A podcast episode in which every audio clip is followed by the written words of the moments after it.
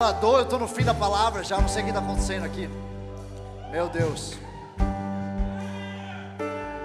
Hoje, hoje é daqueles dias lá.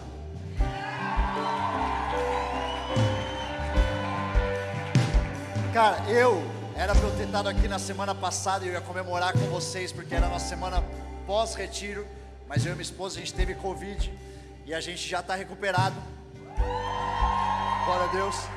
Mas agora, cara, eu ainda estou no embalo do retiro. Tem mais alguém que ainda está no embalo do retiro aqui?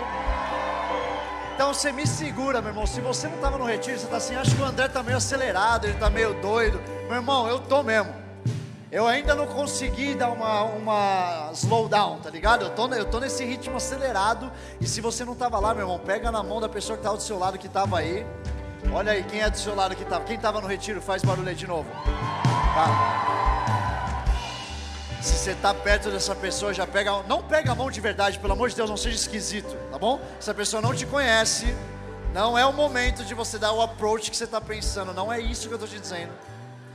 Mas fica pronto que a gente está indo para uma jornada que já começou algumas semanas, a gente vai continuar lá, beleza? Beleza. Olha só, eu queria dar um aviso para vocês rapidinho, mas é um aviso que aquece muito meu coração antes de a gente entrar na palavra. Pode sentar no seu lugar. Esse é o aviso, brincadeira.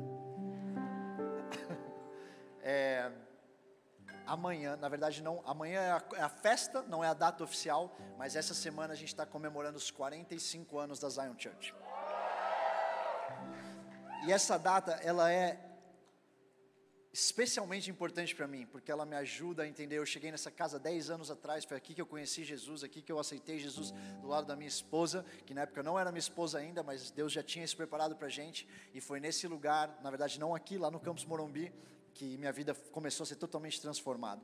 E toda vez que eu olho esses 45 anos, eu penso em como é maior que eu, em como é maior que você, qual é maior que a gente. Isso é bom especialmente para a gente como jovens dessa casa, é a gente reconhecer, isso aqui começou não quando a gente chegou na igreja, isso aqui não, não começou nem há 10 anos antes da gente chegar na igreja, são 45 anos de oração, de joelho no chão da nossa pastora Sena. Na verdade, você pode fazer, dar uma salva de palmas para Jesus, para nossa pastora e fundadora, a pastora Sara Hayashi, e também o nosso pastor sênior Teófilo Hayashi.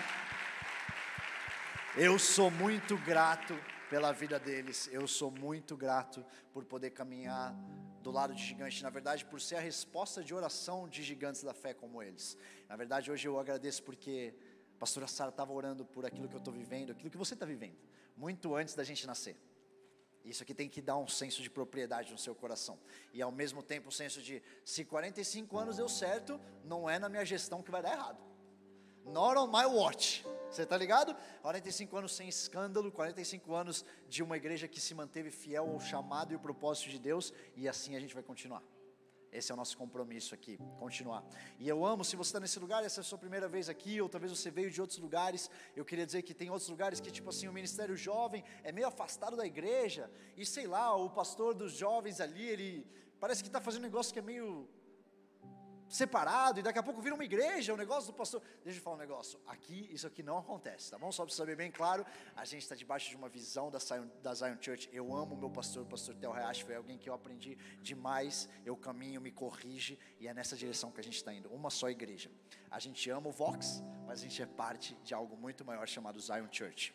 E a gente ama que a gente é parte disso. Beleza? A gente vai comemorar. Aproveita amanhã para você comemorar junto. A gente vai ter mais programação aqui nos nossos cultos. A gente vai ter um vídeo muito maneiro da nossa história, que eu já vi uma palhinha. E a gente vai ter bastante celebração. Talvez até tenha uns presentinhos por aí amanhã. Não, não venha pelos presentinhos, tá bom? Venha porque você ama a Deus e está vindo na igreja de domingo. Mas quem sabe você sai com uns presentinhos também. Abre a sua Bíblia em Marcos 9. Que eu estou empolgado para hoje.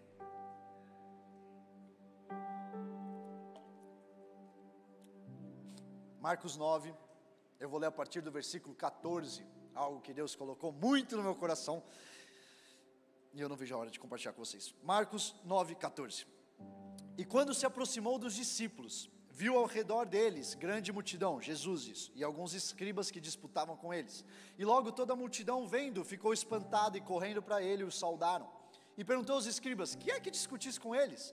E um da multidão respondendo disse: "Mestre, Trouxe-te o meu filho que tem um espírito mudo, e este, onde quer que o apanhe, despedaça-o e ele espuma e range os dentes e vai definhando. E eu disse aos teus discípulos que o expulsassem e não puderam. Se você é pai, sabe que isso aqui é uma situação bem desesperadora que esse pai estava. Versículo 19: E ele respondendo lhes disse: Ó geração incrédula, até quando estarei convosco? Até quando vos sofrerei ainda? Trazei-mo. E trouxeram-lhe, e quando ele o viu, logo o espírito agitou com violência e caindo endemoniado por terra, revolvia-se espumando. E perguntou ao pai dele: Quanto tempo há que lhe sucede isso? E ele disse: Desde a infância.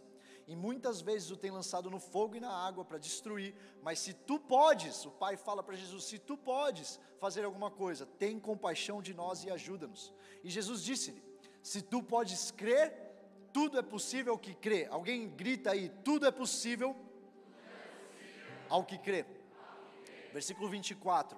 E logo o pai do menino, clamando com lágrimas, disse: Eu creio, Senhor, ajuda a minha incredulidade. Meu Deus, como eu amo essa frase, eu amo esse versículo. A gente já vai chegar aqui.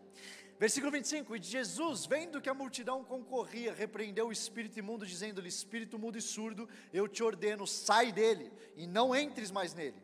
E ele, clamando e agitando com violência, saiu, e ficou o menino como morto, de tal maneira que muitos diziam que estava morto. Mas Jesus, tomando pela mão, o ergueu, e ele se levantou. Vamos parar aqui. Tá, deixa você entender o contexto do que tinha acontecido. Alguns versículos antes disso, em Marcos 9, Jesus tinha subido para o monte com Pedro, João e Tiago, e ele tinha subido do monte que ficou conhecido como Monte da Transfiguração. Obrigado. Monte da Transfiguração. O que acontece nesse Monte da Transfiguração? Jesus está lá e Elias e Moisés vêm para ele. E ele, ele tem esse encontro e ele tem esse, esse lugar em que o Pai vem o pai vem sobre ele, o pai, o pai fala, é uma, é, uma, é uma história grande, em que Pedro tem uma ideia genial, como Pedro sempre tinha ideias geniais. Quem gosta das ideias geniais de Pedro? Pedro fala: Eu já sei, já estou sacando toda a situação aqui, deixa eu falar um negócio, já sei o que eu tenho que fazer, faz essa parada, essa parada, essa parada. E de repente vem uma voz do céu e Deus fala: Esse é meu filho amado, só ouve. Pedro, será que por uma vez na sua vida você pode só ouvir? Ouve ele. E eles descem do monte depois desse encontro que eu acredito que deve ter sido uma das coisas mais incríveis que os discípulos já viram né? Como é que, imagina você estar tá nesse lugar. Às vezes a gente julga Pedro, mas eu queria saber você no lugar de Pedro, o que, que você ia fazer. Meu irmão, de repente está acontecendo aquilo na sua frente, você não sabe o que fazer, e você faz as coisas meio, meio atrapalhadas. Eu acho que deve ter sido umas coisas mais incríveis que esses homens já viram na vida deles, e eles descem e eles veem uma coisa horrível acontecendo. E a primeira coisa que eu fico pensando é como o inimigo tem um padrão de comportamento que é o padrão de comportamento de logo depois de uma coisa irada que aconteceu na sua vida, o que, que vem? Um desastre. Logo depois de um retiro cheio da presença de Deus, o que acontece? Uma notícia horrível que você chega na sua casa e você, e você é, ouve. Logo depois do romper mais maravilhoso que já aconteceu, da promoção que você esperava a sua vida inteira, do casamento, do filho que você sonhava em ter, o que acontece? Algo desastroso.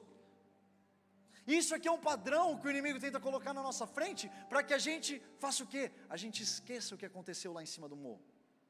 Quem é que já teve um dia irado, um dia cheio de alegria, um dia que você passou tempo com seus amigos, um dia, cara, que vocês oraram, que vocês estavam juntos, ou que você teve um negócio muito legal acontecendo no seu trabalho e antes de dormir aconteceu uma parada muito zoada. Você chega na sua casa depois de um dia irado com seus amigos e você vê seus pais brigando.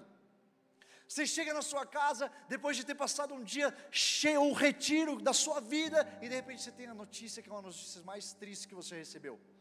O que acontece quando você bota a cabeça no travesseiro? Você lembra das coisas boas das 23 horas antes ou você lembra daquela uma hora antes de dormir? É um padrão que a gente fica com a coisa ruim e parece que o dia não aconteceu. Eu tive isso algum tempo atrás, de uma pregação, que eu saí da pregação e eu estava, cara, glória a Deus por tudo que o Senhor fez aqui. E eu pisei para fora do púlpito. E alguém falou, André, eu tenho que te falar um negócio muito zoado que acabou de acontecer. E eu, tipo, não acredito. Não, não, não dá para ter um tempinho. Não, não dá para deixar comemorar um pouco isso aqui. E adivinha o que aconteceu quando eu fui dormir? Eu fiquei bravo porque eu falei, Senhor, o Senhor fez tantas coisas, por que, que esse negócio fica na minha cabeça? Porque quando a gente se depara com o endemoniado, quando a gente se depara com uma coisa que não está dando certo, a gente se depara de uma coisa que os discípulos não estavam conseguindo lidar com aquilo. Como assim? Alguns capítulos antes a gente vê que os versículos, os, os versículos não, os discípulos são enviados e eles expulsam demônios, e eles curam, são usados por Deus para curar. Por que, que não está dando certo dessa vez? A arma do inimigo é posicionar esses encontros em momentos nada oportunos. Olha só, se você for ver, quando a outra vez que, que Deus Pai fala uma voz audível, que esse é meu filho amado, o que, que acontece? É no batismo de Jesus e ele vai, e o diabo tenta ele no deserto, falando: Você é mesmo filho de Deus? Será? E sabe o que, que acontece comigo e com você? A gente pensa aquela famosa frase: Eu sabia isso aqui estava bom demais para ser verdade. Não é? Sabia que não ia dar certo para mim. Tinha, tinha alguma coisa errada. As coisas dando certo para mim? Não. Tinha que. Agora sim. Agora sim tem a minha cara. Um desastre. Isso aqui sou eu. Sabia que estudiosos americanos foram pesquisar sobre o maior motivo por a gente auto-sabotar? Por que as pessoas auto-sabotam? Por que, que eu me saboto? Eu deveria querer dar certo. Eu deveria querer ter sucesso. Por que, que eu estou me auto-sabotando? Sabe qual é o motivo número um que veio dessa pesquisa? Eu não achar que eu sou digno daquilo que está acontecendo com a minha vida. Eu não acho que eu sou digno. Deve ter tido algum erro, Senhor. O Senhor chamou nós três para o monte. Eu estou aqui, mas deve ser um erro. O Senhor provavelmente foi chamar uma outra pessoa que estava perto de mim e eu, opa, sem querer esbarrei ali e vim com o Senhor. Quem que já pensou isso alguma vez na vida? Pode ser honesto, eu já pensei. Isso aqui estava bom demais para ser verdade. Bom demais para ser verdade, um retiro só legal. Era óbvio que eu ia chegar em casa e ia dar ruim. Você precisa entender que você não é digno sozinho. Agora com Jesus, quando Ele se fez carne, quando ele veio aqui para essa terra, quando ele morreu por mim e por você e pelos nossos pecados, a gente fica, teve um acesso novo. A gente foi feito filho de Deus, co-herdeiro com Cristo. Então, sozinho, eu não sou digno. Com Ele, meu irmão, eu não vou ficar esperando a próxima coisa ruim que acontece comigo. Porque sem querer a gente está, sem querer a gente comemora, e daí vem o, a base do monte, e daí eu já fico esperando, é. Então o que, que acontece? Na próxima subida do monte você já vai estar esperando a queda. A próxima coisa que você está comemorando, você já está esperando, ih, já estou vendo o que, que vai dar ruim. Manda aí, vai. Então, está muito bom isso aqui. E sem querer, você está gerando a expectativa para um desastre. Eu e você, sem querer. A gente está comemorando, mas ao mesmo tempo eu tenho um pouquinho de pé atrás de comemorar.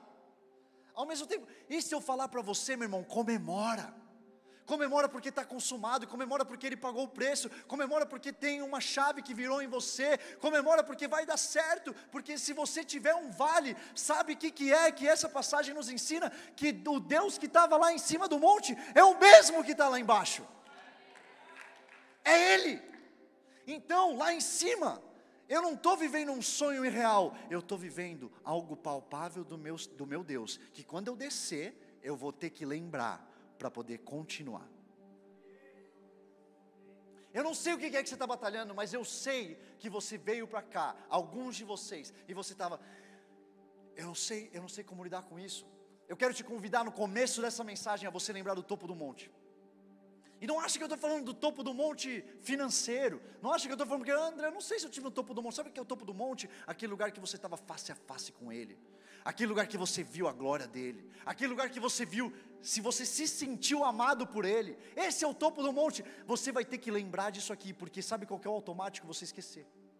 Lembra da história do dia? O automático é a gente lembrar da 23 terceira, a 24 quarta hora. Então o que, que a gente vai ter que fazer? A gente vai ter que trazer. A gente vai ter que trazer para cá. Eu e você, a gente precisa focar atenção no que ele fez a voz, esse é meu filho amado, tem que ficar ressoando na sua memória e na minha. Sabe como é que vai acontecer isso? Automático? Não, meu irmão, você vai ter que ficar lembrando. Na batalha você vai ter que lembrar que você ouviu isso. É por isso que em momentos de encontro, quando você não está, sabe o que, que eu faço? Eu lembro da primeira vez que eu senti Deus me abraçando. Eu lembro daquele retiro peniel, que hoje é o retiro raízes, em que eu tive um encontro com o Senhor. E Ele falou: Você não sabe quanto tempo eu estava esperando por você, André. E eu lembro daquilo quando está ruim. Eu lembro daquilo e aquilo me emociona até hoje. Se eu não lembrar, se eu não fizer um esforço consciente, isso vai dar lugar para as batalhas que eu estou vivendo agora. Esse aqui é o papel dos memoriais. Lá em Deuteronômio, várias vezes, especialmente entre os capítulos 6 e 8, a gente vê Deus várias vezes dizendo para o povo: lembra do Deus que te tirou do Egito, para quando o Egito não existir, você ainda lembrar do Deus que te tirou.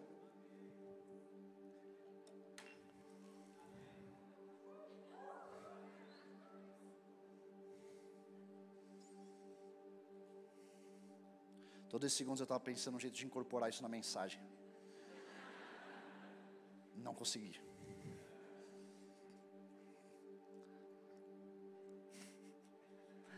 Lembra do Deus que te tirou do Egito, mesmo quando o Egito não existe. Memoriais, por que, que o povo botava tanta pedra empilhada? Você parou para pensar isso? E aí passa o rio Jordão, e aí bota a empilhar pedra. E por quê? Porque ele fala: quando os meus filhos passarem, eu preciso que eles me perguntem o que, que essas pedras estão fazendo aqui. Porque é assim que eu lembro eles, é assim que eu me lembro. O que eu quero falar para você é qual que é o seu memorial hoje? Qual que é o seu memorial lá de cima do Monte André? Eu não tenho memorial. Ora e lembra hoje dele, porque é ele que vai te sustentar.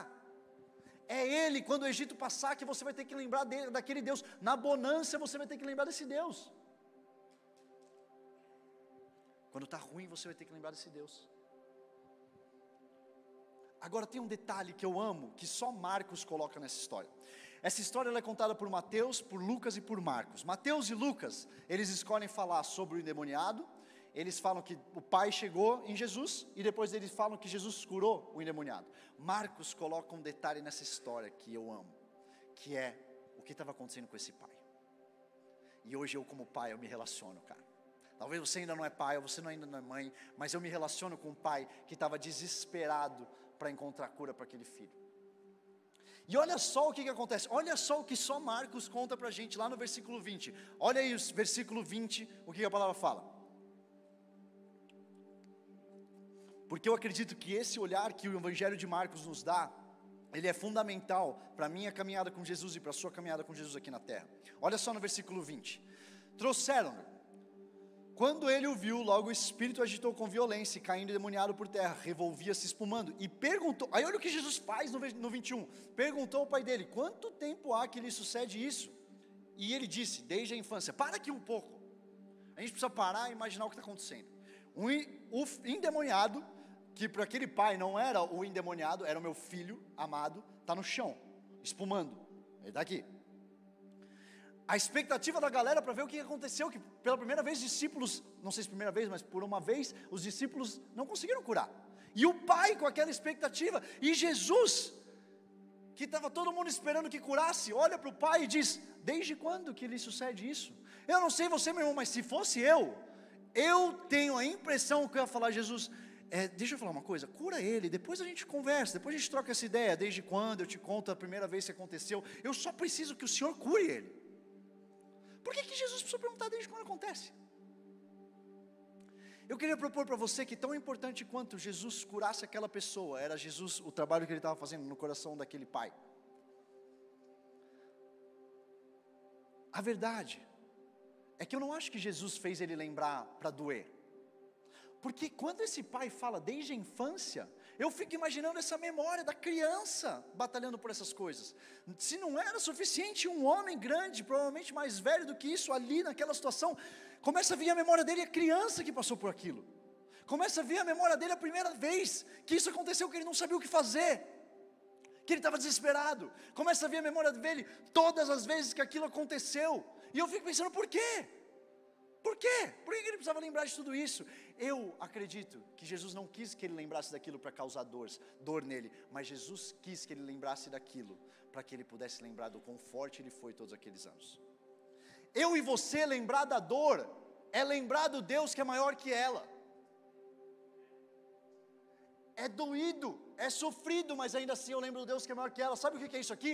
É Davi lembrando do que passou com o urso e com o leão, e falando, não que azarado eu fui, mas falando, eu sei o Deus que me libertou do leão e do, do urso. Então, esse gigante não tem a menor chance. Só que às vezes eu e você a gente está querendo esquecer do leão e do urso.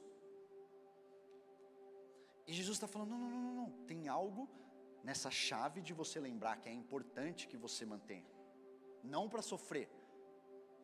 Sabe, eu estava lembrando com a Gabi, a gente estava conversando sobre essa palavra, e eu estava lembrando com ela quando a gente foi para Israel, aqui com a igreja. Essa, esse ano vai ter mais uma viagem para Israel. Se você, cara, se você conseguir, vá nessa viagem, é, é incrível. Vá para Israel um dia, é incrível. Eu lembro da nossa guia falando que Israel, quando você visita Israel, você começa a ler a Bíblia 3D.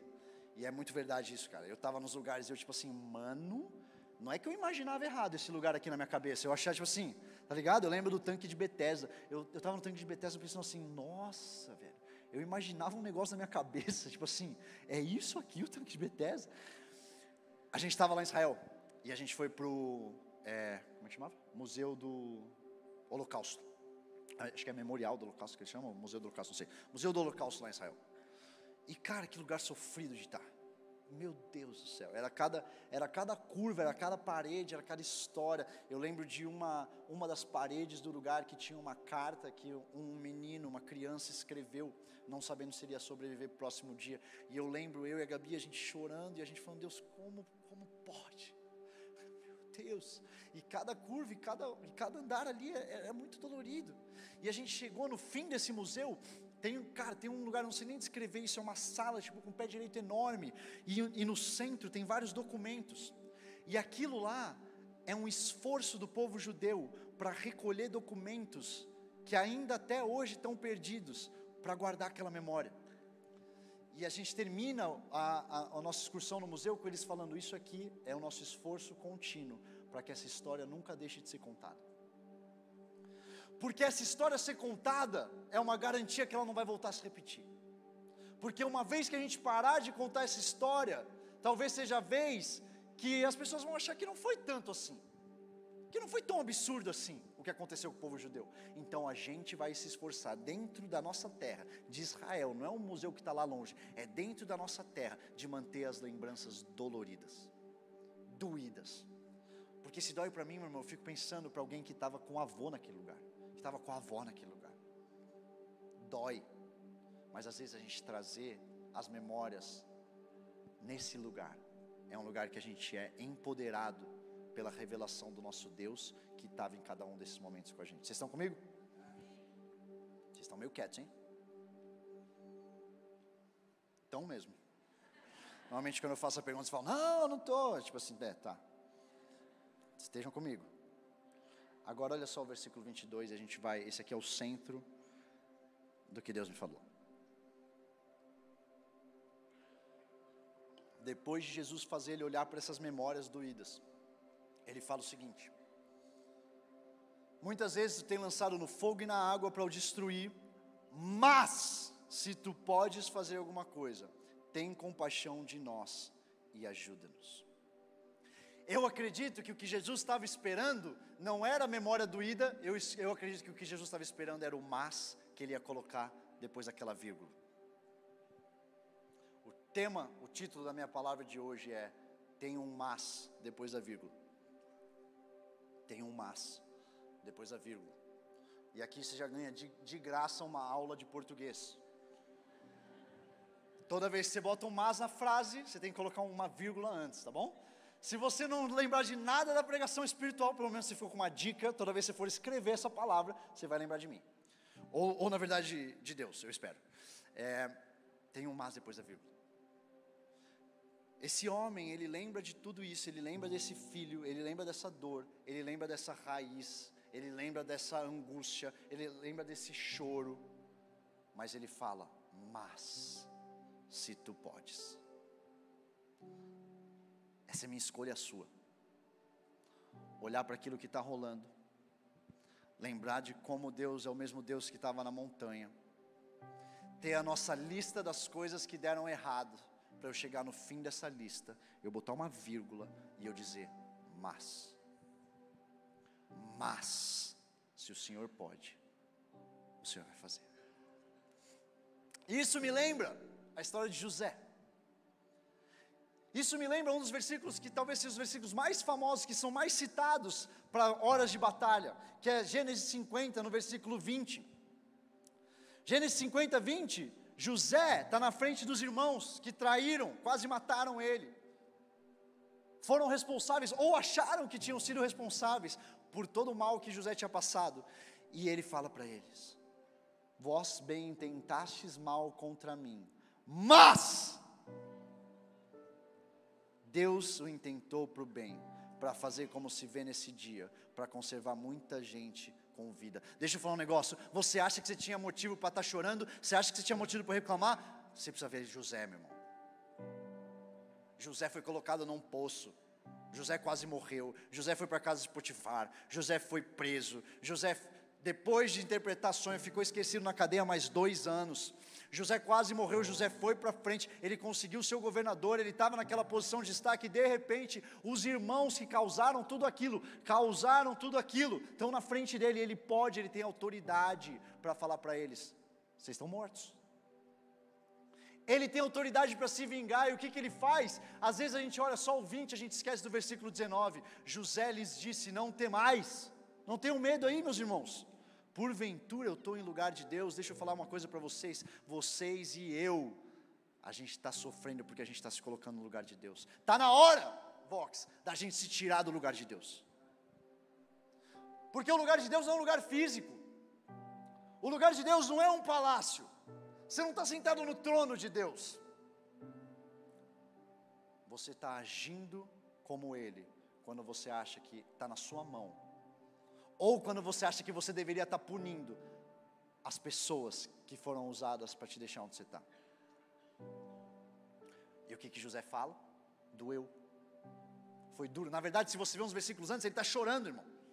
Ele se tranca no quarto, ele começa a bercar, ele começa a chorar. E eu imagino ele falando: Deus, e agora? Tudo isso aqui. E ele tem a capacidade de olhar para aquilo e falar: Sabe o que? Vocês precisavam ter feito isso. Porque se vocês não tivessem feito isso, eu não estaria nesse lugar salvando a nossa família. Salvando a descendência daquele que viria a ser nosso rei salvador.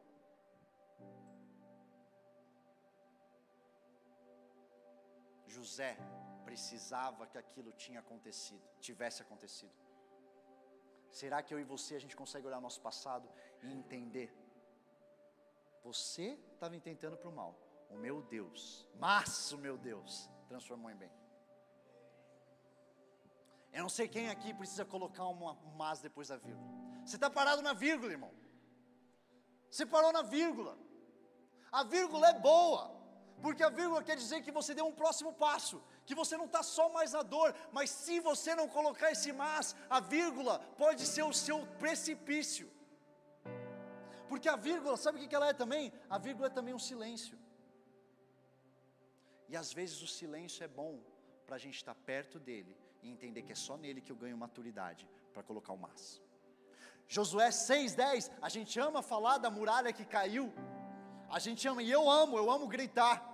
Se você está aqui há um tempo, sabe que eu amo gritar e ver as muralhas caírem.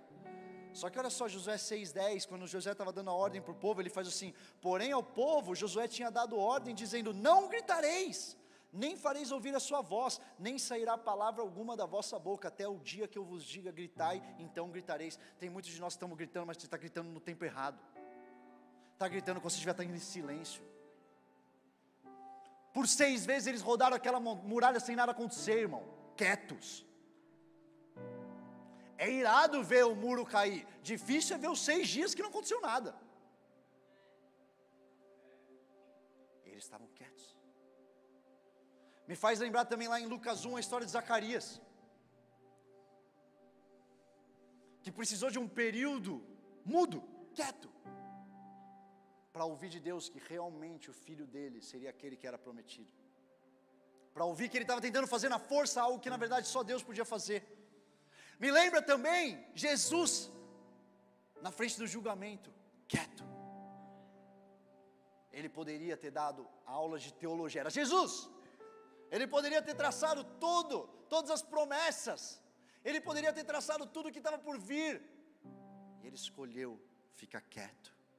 Eu quero falar para vocês que tem momentos na sua vida que a vírgula, ela é importante. A vírgula é importante para te trazer mais perto. A vírgula é importante para conseguir ouvir mesmo no silêncio. Às vezes a gente está com muita gritaria. Deixa eu falar, sabe por que, que a muralha caiu? Não foi pelo grito, a muralha caiu porque Deus queria que ela caísse. A gente não vai derrubar a muralha no grito, irmão. Agora, se Deus te falar, grita para ela, você vai fazer. Do mesmo tempo que se Deus falar, sussurra para ela, ela pode cair, porque você está agindo em obediência a Ele. Você precisa do gap. É um momento de quietude entre o clamor e o milagre. Um momento entre o desastre e o que, que eu vou decidir fazer com ele. Foi ruim, irmão, foi ruim. Você não tem o que fazer, você não tem como voltar para aquilo. Você pode escolher o que, que vem depois dessa vírgula.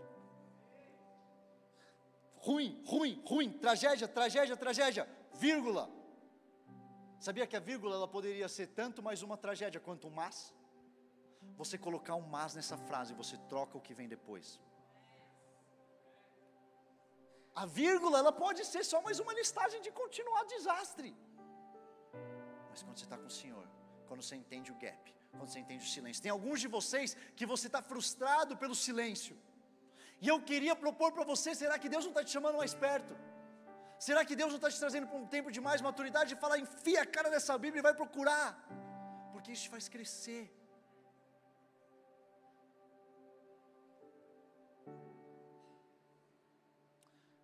Falei para a Gabi pregar sobre isso, mas eu senti agora de falar, vou ter que. Eu vou fazer o teaser da pregação da Gabi. A Gabi vai pregar sobre isso. Isso aqui é só, é, é só o teaser. Quando o povo chega na terra prometida, o maná acaba e eles começam a plantar. Deus fala: agora acabou o maná. O que, que é mais fácil, maná ou plantar para comer? O maná cai na terra, irmão. O maná não precisa fazer nada. O maná está ali. Acordei, pô, pô, 40 anos. Dias e dias e dias que esse povo sabia comer maná. Só que o que acontece quando eles chegam na terra prometida? Eles têm que plantar. E se você não tem a lente certa para interpretar isso, você reclama com Deus. Pô, Deus, o maná era mais gostoso. O maná era gostoso, irmão, mas agora ele está te chamando para um tempo de maturidade. O maná era gostoso, mas o que, que sustenta mais, o maná ou o fruto depois que você, você planta e colhe ele? O que, que te deixa mais forte? O que, que te deixa mais preparado? É a terra prometida, irmão. Você não olhou, orou por isso? Só que quando você entra na terra prometida, aquilo que era necessário vir como maná do céu, agora Deus está falando: vai lá, colhe, planta, rega. O solo é fértil, irmão. Ei, o solo está fértil, Vox. O solo está fértil. Ouve o que eu estou falando, ouve o que o Espírito de Deus está falando. O solo está fértil, mas você vai ter que cavar. Se você ficar olhando para a superfície, esperando o maná cair, você pode se frustrar, sendo que Deus está esperando. Bota a semente aí, irmão. Bota essa semente aí, que você vai ver o que vai germinar.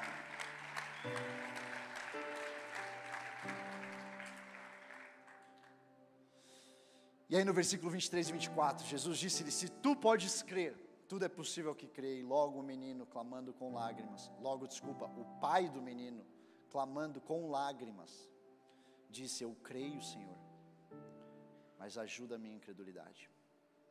Talvez esse seja um dos mas mais bonitos da Bíblia.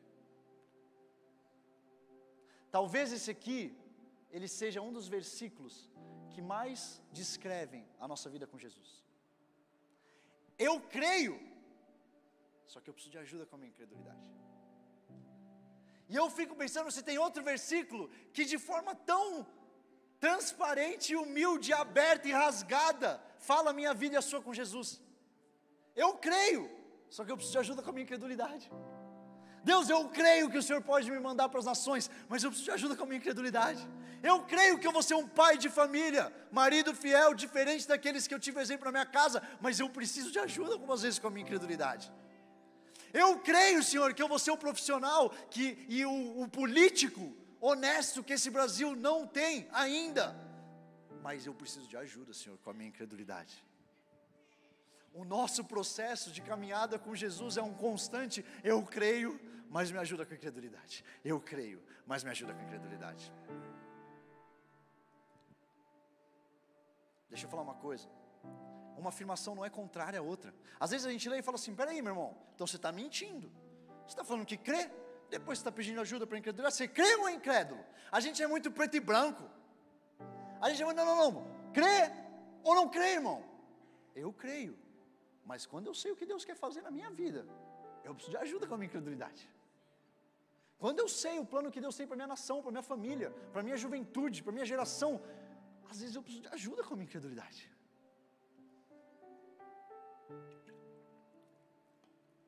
Existe uma humildade em reconhecer que eu preciso mais de fé. A fé, afinal de contas, é um dom de Deus, Efésios 2:8, porque pela graça sois salvos por meio da fé. E isso não vem de vós, é um dom de Deus. Não vem das obras para que ninguém se glorie. Muitas vezes a gente, eu e você, a gente está frustrado porque a gente acha que a fé tem que vir na força. Eu ouço pregação de fé e eu fico assim: fé, fé, fé, deixa eu fazer bastante força, eu vou ter fé. Ai, não estou com fé. Existe uma humildade em dizer: Deus, eu preciso de fé. Deus, quando essa porta fecha, eu preciso de fé.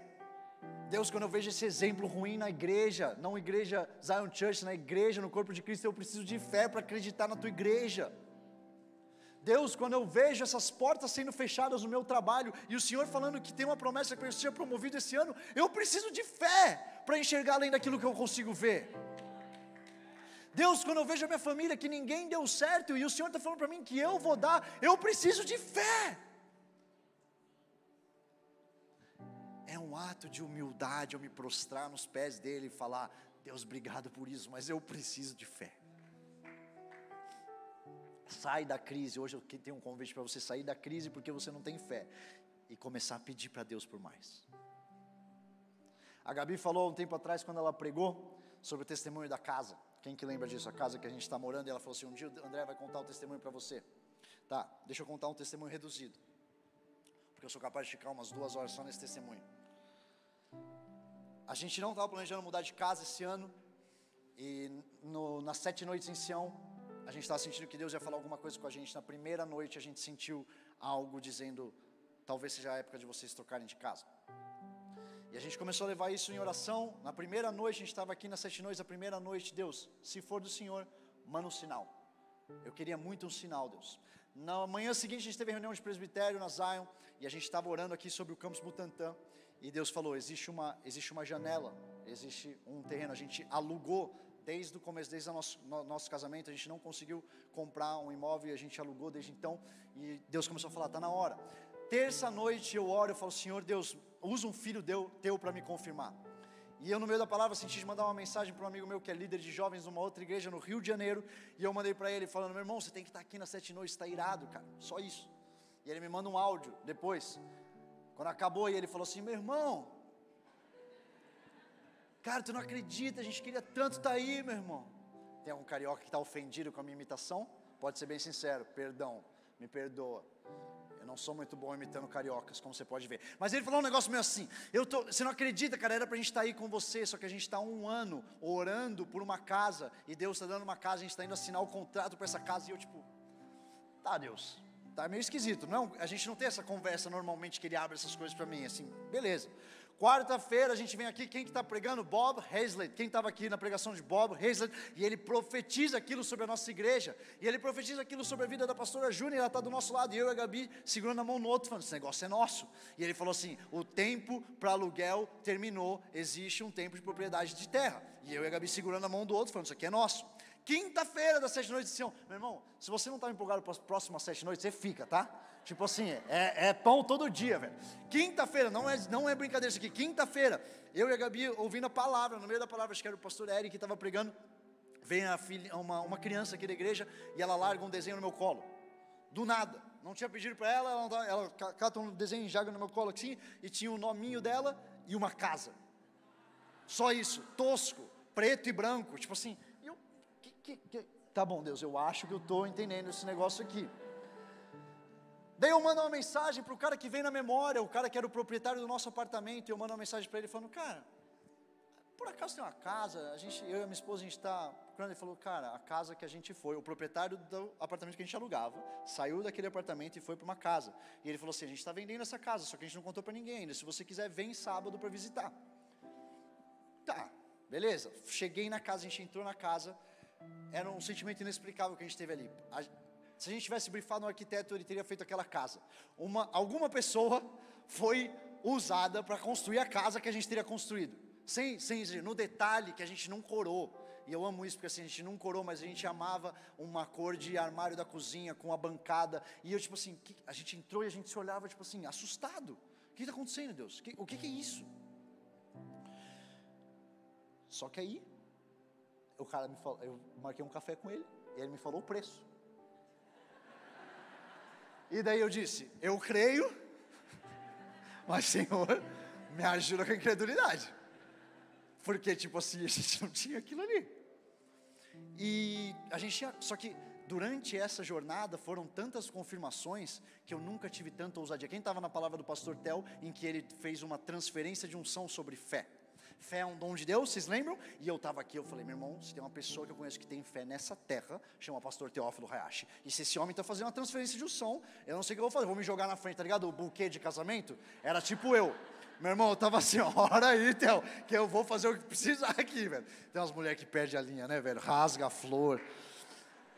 Não faça isso, cara. Não, tá tudo bem. É, eu tava daquele jeito. E daí eu tava tipo assim, fé, fé, fé. E eu sentei na frente do café com aquele homem. E eu falei, Senhor, o Senhor me prometeu. E esse homem vai entender que essa casa é minha. O cara tem idade para ser meu pai. E eu falei para ele, comecei o café falando assim, o senhor acredita em Deus? E ele.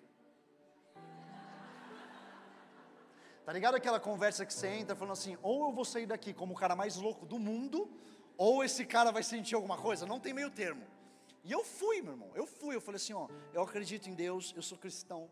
E o Senhor me falou quando eu entrei na sua casa, que essa não era a nossa casa, é a casa da nossa filha. E o Senhor me falou: a gente é, não recebeu uma casa como herança dos nossos pais, mas a gente vai deixar uma para ela. E é a sua casa. É sua casa aí é da minha filha. Só para te contar, foi mal, foi mal não fazer muitas, muito, muito elaborado, mas é dela. Você pode passar. E, e cara, e a gente continuou, não, tava, não tendo a grana. E ele acabou. Ah, e a Gabi, na, na manhã desse dia, ela falou assim: Eu sinto, amor, que esse homem vai te ver como filho dele. E eu saí de casa. E eu fui para o trabalho, depois eu tive um café com ele. E esse cara com o olho cheio de lágrimas, ele olha para mim e ele diz: Quando eu acabo, logo que eu acabo, a primeira coisa que ele falou, ele falou: Eu só conseguia te ver como meu filho enquanto você contava essa história. E, cara, long story short, a gente entrou numa, num financiamento, a gente entrou num pedido de financiamento, a gente foi recusado várias vezes por vários bancos. A gente não tinha grana, a gente não tinha grana da entrada, e Deus foi abrindo, e Deus foi provendo, e, e, e, tem um episódio que é lindo, que eu fui assinar o contrato, depois de Deus ter feito muita coisa que eu não fazia ideia que Ele poderia fazer, eu assinando o contrato, eu e a Gabi, sem advogado, tipo assim, ingênuos. Graças a Deus esse homem foi usado por Deus para ser um homem do bem, porque assim, a gente não fazia a menor ideia do que a gente estava fazendo. E chega o cara do cartório e fala assim: então, hoje vocês vieram aqui assinar, só que vocês têm que fazer a TED nesse valor, para o cartório. E eu olhei para o papel do cara, eu olhei para o cara, e eu fiz a cara do comprador que sabia daquilo. Tá ligado? A cara de você não querer dar para outra pessoa que você não sabia, eu tipo, hum. Será que dá para eu pagar amanhã? minha conta estava zerada. Zerada, não tinha nada na conta, nada. E eu assim, será que dá para pagar amanhã? Ele falou, olha, é muito complicado, eu vou abrir uma exceção para você, mas tem que ser amanhã de manhã. E eu, amanhã de manhã, Senhor, eu creio. Mas, Senhor, tá ficando difícil a minha incredulidade aqui, irmão. Tá duro. No dia seguinte eu acordo com o valor exato que eu estava recebendo de um negócio do trabalho que eu não esperava que ia cair naquele dia. E ele cai no dia que eu tinha que fazer o TED para aquele homem. E a gente entrou nesse financiamento. E a gente, a verdade é que esse milagre ele ainda está em construção, porque eu, eu continuo precisando de um milagre para seguir com essa casa, mas eu sei que foi ele que colocou a gente lá. E existe algo quando você está direcionado pela palavra de Deus que você tem que ter essa oração. Eu creio, mas me ajuda com a incredulidade. Porque a porta vai fechar, irmão. Porque o banco vai falar que não aceita seu financiamento. Você acha que não teve um dia? E a Gabi falava, chegava para mim e falava, amor, mas um banco disse não. E eu disse, eu sei, mas o próximo vai dizer sim. E você acha que por dentro eu não estava pensando, Senhor, pelo amor de Deus, pelo amor de Deus, está ficando difícil de acreditar que isso aqui vai acontecer, Senhor. Eu falei para ele, olha só, quando o financiamento foi aprovado, a gente não tinha o valor da entrada, e eu falei para o homem, daqui 20 dias, o financiamento aprovado, a gente vai para sua casa. E eu falei para o banco, beleza, obrigado por aprovar meu financiamento, e eu tinha 20 dias para conseguir o valor da entrada, e eu, Deus, é agora o Senhor mais uma vez, me ajuda com a minha incredulidade. E entende que isso aqui não é sobre mim a Gabi, isso aqui não é sobre finanças, isso aqui é um testemunho de Cristo para você entender que Ele prometeu, Ele faz, irmão. Ele prometeu, Ele faz, e sabe o que é uma coisa linda? Quando você está na sua promessa, quando eu acordo de manhã, eu lembro de cada dia que eu duvidei. Eu lembro de cada dia porque ele é meu memorial. Porque um dia eu vou falar para minha filha: Filha, tá vendo isso aqui? Foi Deus que deu. Não foi a força do meu braço. Não foi porque seu pai é trabalhador, ele merece. Deixa eu falar. Se tem uma fala que eu não gosto. Vocês veem, né? A minha tentativa de manter as palavras que eu tenho que usar aqui em cima. Eu não gosto. É quando alguém fala: Parabéns por essa promoção, você merece. Que eu mereço, irmão? Eu mereço o quê? O que você quer dizer com essa frase? Pô, você foi ordenado pastor, você merece. Eu mereço. Você sabe de onde eu vim, irmão? Você sabe onde é que eu estava 10 anos atrás, 15 anos atrás? Não mereço nada. Eu não mereço nada. Eu sou um pecador, salvo pela graça, amado por Jesus Cristo, cheio das minhas falhas, cheio dos meus defeitos, cheio das paradas que eu estou lidando mas eu sei que quando Ele promete, Ele faz. E eu sei que o meu papel é seguir. O meu papel é ver o filho endemoniado, lembrar da história que me doeu e dizer: Mas Deus, eu escolho olhar para o que o Senhor vai fazer. Eu escolho olhar porque o Senhor pode. Agora, sabe o que é uma pergunta que você pode fazer? Que é bem válida. Então, por que, que às vezes eu peço e não acontece? E eu queria te levar para quatro versículos. Tiago 4,3. Se você não está anotando, anota isso aí para você meditar depois. Tiago 4,3 fala o seguinte: Pedis e não recebeis, porque pedis mal, para o gastardes em vossos deleites. A primeira coisa que a gente precisa pensar é: eu estou pedindo isso por quê? Qual é a minha motivação, Senhor? Som do meu coração. Por que isso é importante para mim? Uma das coisas que eu falava com a Gabi é: essa casa vai se transformar num centro de avivamento.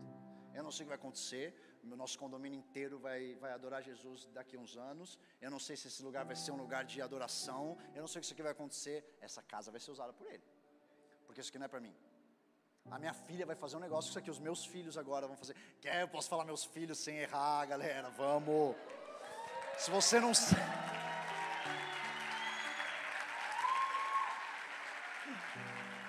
Se você não sabe, muitas vezes antes da gente fazer o anúncio oficial, eu falava assim: Eu sou pai de filhos.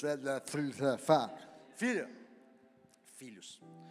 1 João 5,14 fala: E esta é a confiança que temos nele, que se pedirmos alguma coisa segundo a sua vontade, ele nos ouve. Sabe o que, que a vírgula faz? Sabe o que, que o gap faz? Você entender qual é a vontade dele.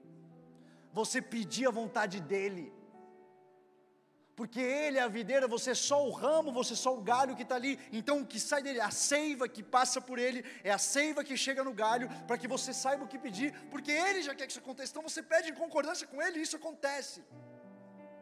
Muitas vezes eu e você, a gente está pedindo não a vontade dEle. A gente não, não teve o tempo de passar pela vírgula, de passar pelo gap. E eu estou assim, eu quero sair disso, eu quero se livrar. Eu estava falando com os líderes agora, e deixa eu falar para vocês: os líderes, depois do retiro, você teve no retiro e você está em crise, levanta a mão aí para mim. Beleza, que coisa boa. Se você não está no retiro não sabe por que eu estou celebrando, é bom estar tá em crise de vez em quando. É bom estar tá em crise com o Senhor, nele, lutando com o anjo. E eu falei para os líderes, já se preparem porque eles vão fazer isso com vocês. Ajuda eles. E sabe como você vai ajudar eles? Não tirando eles da crise tão cedo. Porque às vezes, meu irmão, você está pedindo para sair da crise, mas Deus está falando assim: precisa ficar mais dois meses aí para você entender de verdade algo no seu coração. Que se você sair agora, está too soon, cedo demais. Romanos 8, 28 diz: E sabemos que todas as coisas contribuem juntamente para o bem daqueles que amam a Deus, daqueles que são chamados segundo o seu propósito. E Marcos 14, 36 diz: E disse, eu amo essa oração de Jesus, no fim da caminhada dele aqui na terra: Abba, Pai, todas as coisas te são possíveis, afasta de mim esse cálice, não seja, porém, o que eu quero, mas o que tu queres. Quanta coisa que a gente pode aprender nessa oração de Jesus. Aba Pai, você é meu Pai. Todas as coisas são possíveis, eu sei que é possível para o Senhor. Eu quero que o Senhor afaste de mim esse cálice, mas que não aconteça a minha vontade, aconteça a tua. Quanta maturidade tem se uma geração se levantar orando essa oração nas crises? é uma chave de pedir e confiar, é uma tensão entre crer e estar tá incrédulo, de soltar o que eu acho que eu sei, para abraçar o que só Ele sabe. Isso aqui me lembra o processo de ensinar a Luíse a andar. A gente estava ensinando nossa filha para andar, a andar, teve uma hora que eu falei, cara, ela só consegue ficar sentada, e mais do que só consegue ficar sentado, tem uma fase que o bebê, se você já viu um bebê bem pequeno, a gente tem que deixar cheio de almofada. A gente senta ela cheia de almofada, porque ela não só senta, como ela senta, tipo. E cai de cabeça, velho. E eu ficava pensando, como, como, como será que ela vai sair daqui e andar? E depois que ela anda, ela, que ela levanta, ela levanta, só que ela fica segurando aquele sofá naquela beiradinha do sofá, como se fosse tipo assim, cara, é o Pix, tá ligado? O Pix do pega-pega. Esse, esse, eu não vou largar daqui, aqui nenhum mal vai me acontecer. E a gente tem que falar, filha, em algum momento você vai ter que soltar isso aqui, e você tá, vai ter que vir aqui, e vai estar tá tudo bem. Eu vou te pegar se você cair. Sabe o que é o meu e o seu processo de aprender, aprender a andar na fé? Aí aprender a soltar da pontinha do sofá e entender que tem um risco no inseguro, que se eu cair, meu pai vai estar tá lá para pegar. Eu me solto. O que, é o seu sofá hoje, irmão? Eu quero te perguntar o que, que é o seu sofá hoje? O que, que é a parada que você está apegado porque te dá insegurança? E Deus está falando: larga e vem. Larga isso aqui e vai para aquele lugar. É inseguro, Deus. Eu não sei se eu creio. Então pede para mim por mais fé, porque eu estou te chamando para vir. E a gente cai. E às vezes rala. Mas a gente levanta. E a gente fala: Senhor Deus, me ajuda com a incredulidade de novo. E eu sigo caminhando. Hebreus 11:1 que vocês bem conhecem, finalmente sobre fé, diz a fé é o firme fundamento das coisas que se esperam e a prova das coisas que não se veem.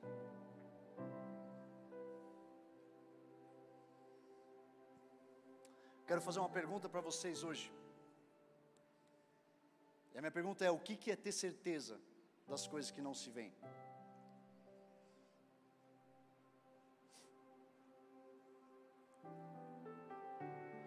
Como será que é ter certeza das coisas que você não está vendo? Porque quando eu não estou vendo, é tão assustador que até as coisas mais básicas começam a me trazer medo. Essa cadeira não vai sair daí. Não vai ter ninguém que vai sair correndo e te dar um soco. Eu espero que você não aproveite esse momento, meu irmão, para isso. Só que dá um medinho, não dá? Porque eu nunca tive nesse lugar desse jeito. Eu nunca tive que me levantar desse jeito. Eu nunca tive que confiar nas coisas que eu não estou vendo desse jeito. Hoje Deus está trazendo um memorial para todas as pessoas nesse salão que às vezes você vai ter que confiar nele sem ver, irmão. Às vezes ele vai apagar as luzes e vai ser amedrontador, mas você ainda vai seguir acreditando que ele está aqui. Às vezes, meu irmão, tudo que te dá segurança sai do seu lado e ainda assim você vai ter que continuar acreditando que ele está aqui. Às vezes dói, irmão. Às vezes a memória dói. Às vezes você não entende. Por que apagar essa luz, Deus? Por que apagar isso que me dá segurança? Mas ao mesmo tempo você vai ter que pedir para Ele, Senhor Deus, me dá fé, para eu poder seguir mesmo com a luz apagada. E eu queria que nessa hora, com seus olhos, com seus olhos fechados, você fizesse uma oração sincera e humilde, dizendo: Senhor Deus, me dá mais fé. Preciso de mais fé para seguir acreditando quando a luz apagar. Eu preciso de mais fé para seguir acreditando quando a luz apagar.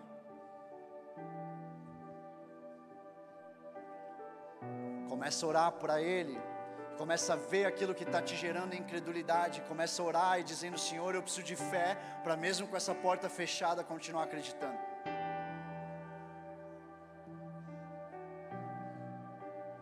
Senhor Deus, me dá mais fé para acreditar nas promessas que o Senhor tem para minha vida.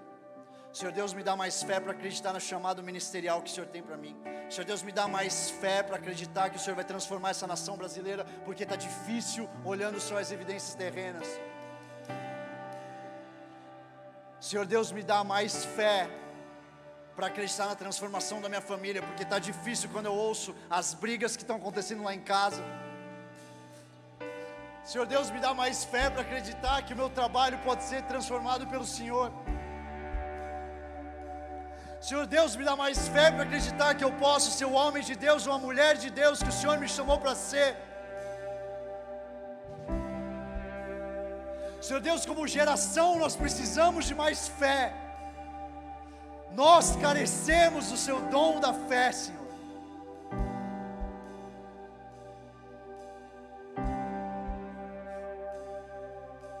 Palavra de Deus fala em Mateus 17, 20.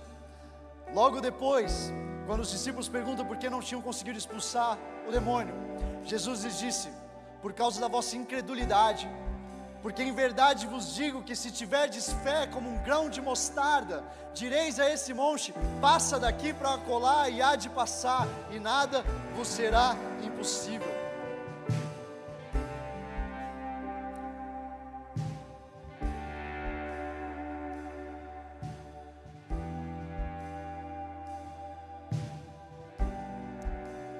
Quero pedir que cada um de vocês pegue o seu celular agora.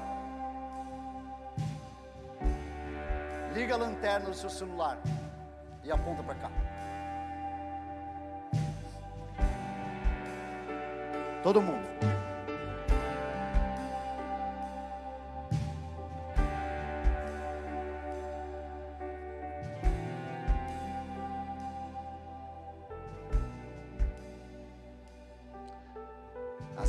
Deixa de seguir porque a gente pensa: o que, que a minha fé é capaz de fazer perto dessa luz inteira? Porque só a minha luz não é capaz de iluminar o salão todo. Só a minha fé não é capaz, Senhor. Só a minha fé é muito pouco.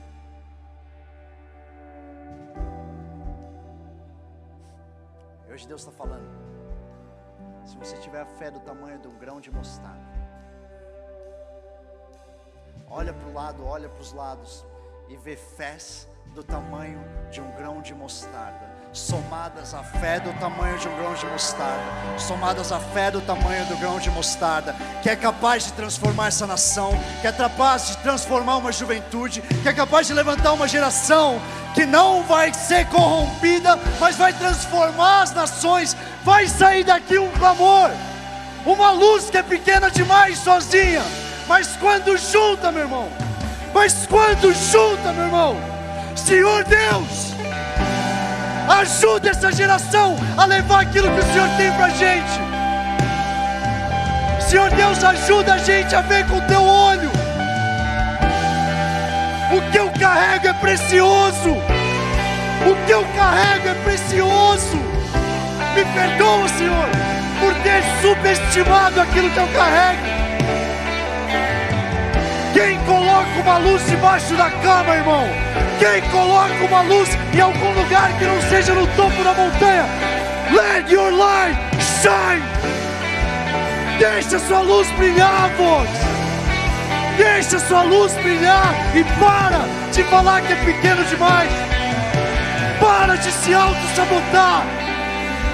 Para de duvidar do que Deus já te deu como resposta. Para de achar que esse não vai ser você, que é bom demais, que vai acabar. Hoje Deus está vindo com uma capacitação sobrenatural de fé sobre esse lugar. Se você quer receber, só coloque as suas mãos para cima. Senhor Deus, nesta hora eu oro por uma porção de fé. Chora Aquece o nosso coração. Aquece o nosso espírito, Senhor.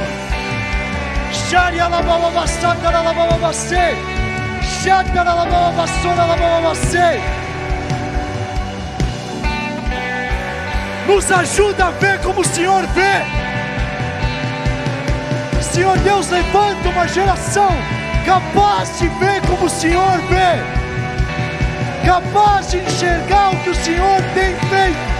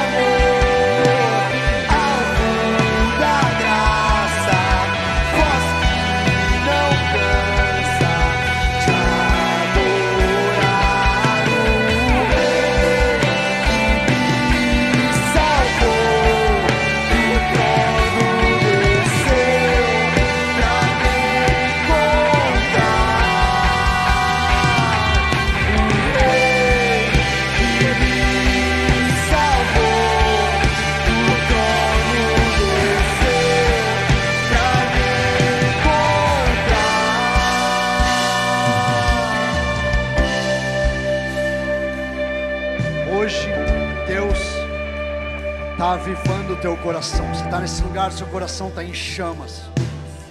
Isso é Deus te lembrando que não é você que é capaz, irmão, é Ele que é. É Ele que é. É Ele que é.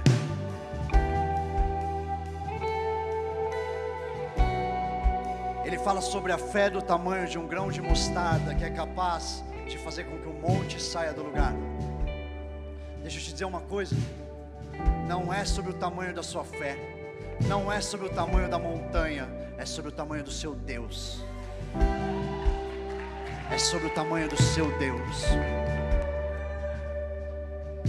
E eu vou terminar com uma proposta.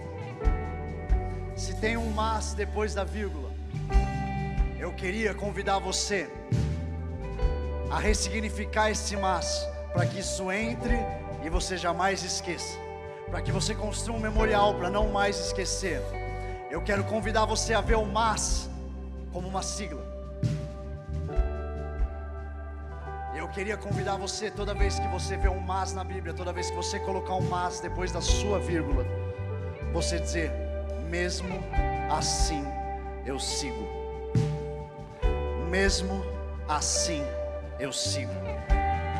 O Senhor me fez vir por tudo aquilo. O inimigo intentou para o mal, mas mesmo assim sigo. Minha família não foi a que eu queria que fosse, mesmo assim eu sigo. a minha faculdade está indo por água abaixo. Mesmo assim, eu sigo. Eu não vi as pessoas que o Senhor falou que iam conhecer Jesus e andar do meu lado até hoje. Mesmo assim, eu sigo. Meu corpo já não está aguentando. Tem algo em mim que não está dando certo. Mesmo assim, sigo. Mesmo assim, sigo. Se você pode falar isso, fala na cara do inimigo. Fala para ele: você tentou tudo aquilo, você intentou para o mal tudo isso ultimamente. Deixa eu te falar uma coisa. Mesmo assim, eu estou seguindo, irmão. Mesmo assim, eu continuo. Mesmo assim, eu estou de pé. Se você pode falar, mesmo assim, eu sigo bem forte, estando aqui de pé. Eu quero que você faça bastante barulho para Jesus. Faz mais barulho, mais barulho, e mais barulho, mais barulho, mais barulho para Ele. O Senhor é bom, Deus. O Senhor é bom, Deus. É o Senhor que faz a gente seguir. É o Senhor. Toda glória e toda honra ao Senhor. Toda glória e toda honra ao Senhor. Toda glória e toda honra ao Senhor. Mesmo assim, eu sigo, Senhor.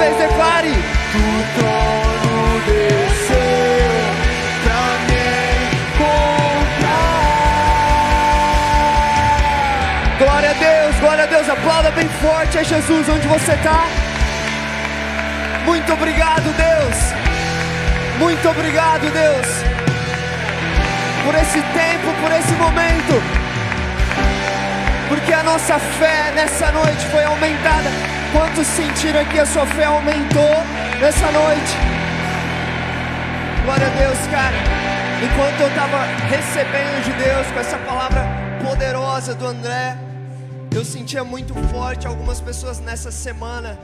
Você precisava desse momento da sua fé aumentando por conta de algumas decisões que vão cair na sua mão. Eu sentia de uma pessoa que você tá para abrir um negócio. Você tem alguma conversa essa semana e você vai abrir o seu negócio. E até então você tava, cara, eu não sei se eu devo fazer isso, eu não sei se eu tenho fé suficiente para dar esse passo. Eu sentia muito forte o Senhor ministrando no seu coração. É essa fé do tamanho do grão de mostarda. É essa fé que é necessária. Eu não sei se essa palavra aqui fez sentido, se é você se você está aqui ou se você está online. Tem aqui, você aqui, tem mais alguém, mais alguém que essa palavra fez sentido agora? Você aqui, mais duas, três pessoas. Eu queria que especificamente você sobre essa questão do trabalho, essa questão do negócio que você tá para entrar. Se é você, eu só queria que a gente terminasse orando especificamente para essas pessoas. Você que está em volta e a pessoa levantou a mão, coloca as mãos nos ombros aí. E a gente vai depositar sobre a vida dessas pessoas aquilo que nós estamos recebendo, aquilo que a gente recebeu. E eu queria que você já comece, começasse a orar por um aumento de fé. Comece a declarar sobre um aumento de fé, um aumento de fé. Deus aumenta a fé agora dessa pessoa na tomada de decisão, nas conversas, nos cafés. Talvez algumas pessoas aqui você está em dúvida, cara, talvez eu tenha que sair desse emprego atual para poder dar esse passo. Deus, vamos, aumenta sua voz aí e ore. Ore, ore, vai lá, declare Deus agora. Eu declaro sobre essas pessoas com as mãos levantadas aqui agora, sobre o teu corpo físico, sinal do Espírito Santo e a confirmação da decisão que você tem que tomar. Eu declaro agora, agora, receba mais do Espírito Santo, um aumento de fé agora sobre você, no nome de Jesus, no nome de Jesus. Você que também está online, eu declaro sobre você um aumento de fé na tomada de decisão. Você que tem essa semana, declaro o Espírito Santo agora tomando e tocando o teu corpo físico. Declaro no nome de Jesus, Espírito Santo, onde essa pessoa estiver eu declaro o toque do Espírito Santo, agora no nome de Jesus. Glória a Deus. A equipe de ministração vai ficar aqui na frente e você que precisa dessa oração ainda, cara, eu sinto, eu preciso selar e confirmar essa palavra sobre fé. Eu queria que você viesse aqui na frente, a equipe de ministração vai estar aqui para ministrar. E você que ouviu essa palavra, você está aqui, o Espírito Santo falou muito com você e você talvez estava afastado dos caminhos de Jesus, talvez há algum tempo você estava numa inconstância e hoje o Espírito Santo falou muito com você, você sentiu algo lá no seu espírito e você precisa decidir por Jesus. Você que quer entregar a sua vida para Jesus também, aqui os ministradores na frente eles vão te auxiliar, auxiliar a fazer essa decisão por Jesus. Cara, amanhã, como nós falamos aqui já, é um dia muito especial 45 anos de Zion Church, vai ser um culto muito especial. Você não pode ficar de fora nos três cultos, das 3, 5 e meia e das 20 horas. Venha, participe, chama sua família para estar junto com a gente. E também, semana que vem, Vox culto Vox, vai ser incrível, você não pode ficar de fora, eu tenho certeza que Deus vai falar com você. Deus, muito obrigado por essa noite, muito obrigado por tudo que nós recebemos nesse lugar, pela, por essa palavra, por, por esse ambiente de família, essa atmosfera da tua presença que a gente venha retornar para nossa casa, onde nós fomos agora guardados pelo Senhor, nos blinda e nos protege. Eu peço para que essa palavra venha continuar dentro de nós e falando com cada um de nós, no nome de Jesus. Deus abençoe Vox. Nos vemos amanhã e semana que vem.